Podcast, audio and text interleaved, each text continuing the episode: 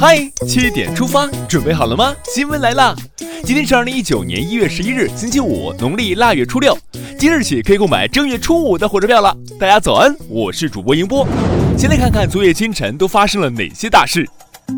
八日，习近平同朝鲜劳动党委员长金正恩举行会谈，双方一致表示愿共同努力推动中朝关系在新的时期不断取得新的发展。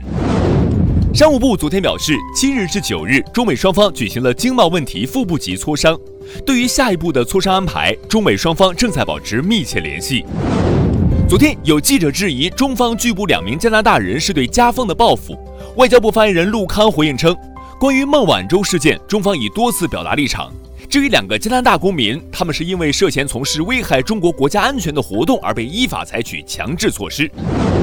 网传二零一九年出生人口会比去年减少两百多万。卫健委新闻发言人昨天回应称，生育问题影响因素比较多且复杂，具体数据有关部门近期会公布。区块链你了解多少？国家网信办昨天发布《区块链信息服务管理规定》，为区块链信息服务的提供、使用、管理等提供有效的法律依据，支持。区块链技术要健康发展，离不开信息安全管理主体责任的落实。据说平均每人每天使用十几次微信朋友圈。银保监会日前发布提示，近来部分保险营销人员在微信朋友圈等自媒体平台发布虚假营销信息，消费者要增强风险意识，谨防误导宣传。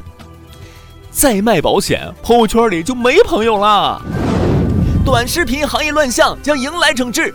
中国网络视听节目服务协会九日正式发布短视频内容审核标准一百条，明确禁止宣传自杀游戏以及丧文化、一夜情、非主流婚恋观等。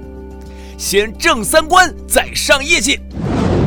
下面关注总台独家内容：百名红通头号通缉对象杨秀珠外逃十三年七个月，声称死也要死在美国，为什么最终回国自首？他说。在外面这个苦楚，你们在国内的是领受不了的，我们在外面是知道的。中央纪委国家监委宣传部、中央广播电视总台央视联合摄制五集电视专题片《红色通缉》播出第一集《引领》。接下来关注一组国内资讯。首先来看天气，中央气象台昨天下午六点发布大雾黄色预警，预计今天上午山东西部、河南东部等地有大雾。局地有能见度不足两百米的强浓雾，大家要注意出行安全啊！保障安全还是重在平时。昨天，北京市西城区教委通报宣师一附小事件后续，二十名学生都已得到及时有效的救治，一切平稳。目前，北京西城区已在全区开展全系统安全大检查。平时做好检查，就不用事后再写检讨。屡次出现的疫苗问题，早就该是检查的重点。七日。江苏金湖县黎城卫生院发生了一起口服过期疫苗事件。昨天，该县官方通报称，涉事三名责任人被免职，五名相关人员被立案调查。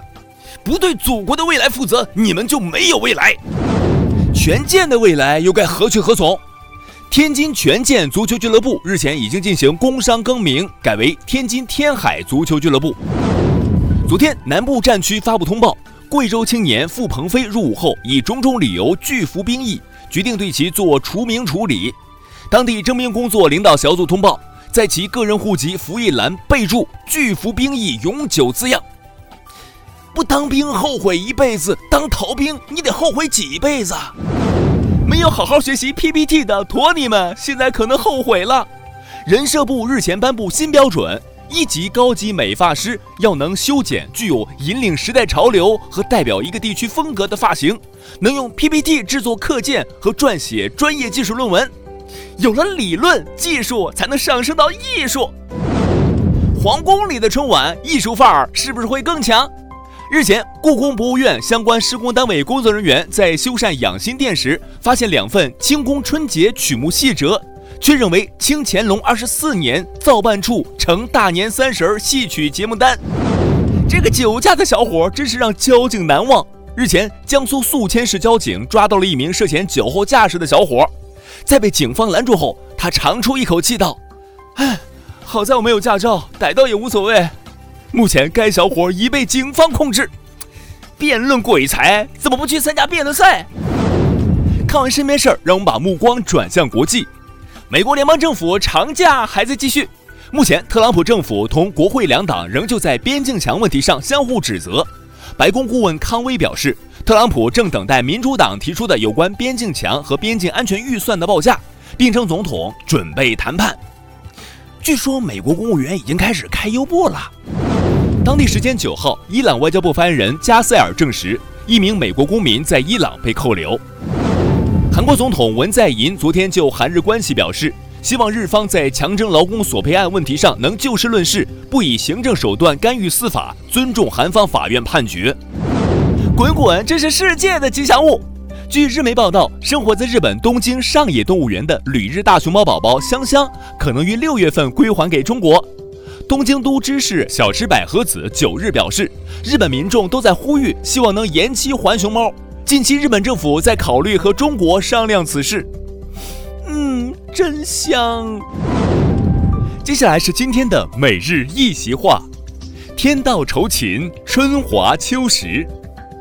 二零一八年四月十日，国家主席习近平在博鳌亚洲论坛二零一八年年会开幕式上的主旨演讲中指出：“天道酬勤，春华秋实。中国人民坚持聚精会神搞建设，坚持改革开放不动摇，持之以恒，锲而不舍。”推动中国发生了翻天覆地的变化，天道酬勤，春华秋实，出自《书大诰》，意思是勤奋的人会得到更多的回报，上天会实现勤劳的人的志愿。先挥汗耕耘，适时播种，后才有丰收的喜悦，这些都是大自然的规律。这是对改革开放四十年来中国人民顽强拼搏、锲而不舍奋斗精神的赞美。最后进入今天的每日话题：殡葬企业年会订酒店遭拒，酒店，你们摆花圈吗？日前，天津一殡葬行业负责人反映，原计划十日在某酒店举办年会，当酒店得知是殡葬企业时，拒绝接待。郭先生出具的酒店电汇凭证显示，支付了一万七千三百零二元定金。他称，酒店事前曾特意询问其是否会摆花圈和纸活，最后拒绝了他们，并退回定金。有网友表示，开年会没问题，但是摆花圈会引起其他客户的不满，酒店的做法无可厚非。但也有网友表示，丧葬业不应该被歧视，酒店的做法正是缺乏职业道德的表现。对此你怎么看？你觉得酒店的做法合适吗？欢迎留言分享。好了，今天的起点出发就到这里，更多精彩内容请关注央广新闻微信公众号，咱们明天再见。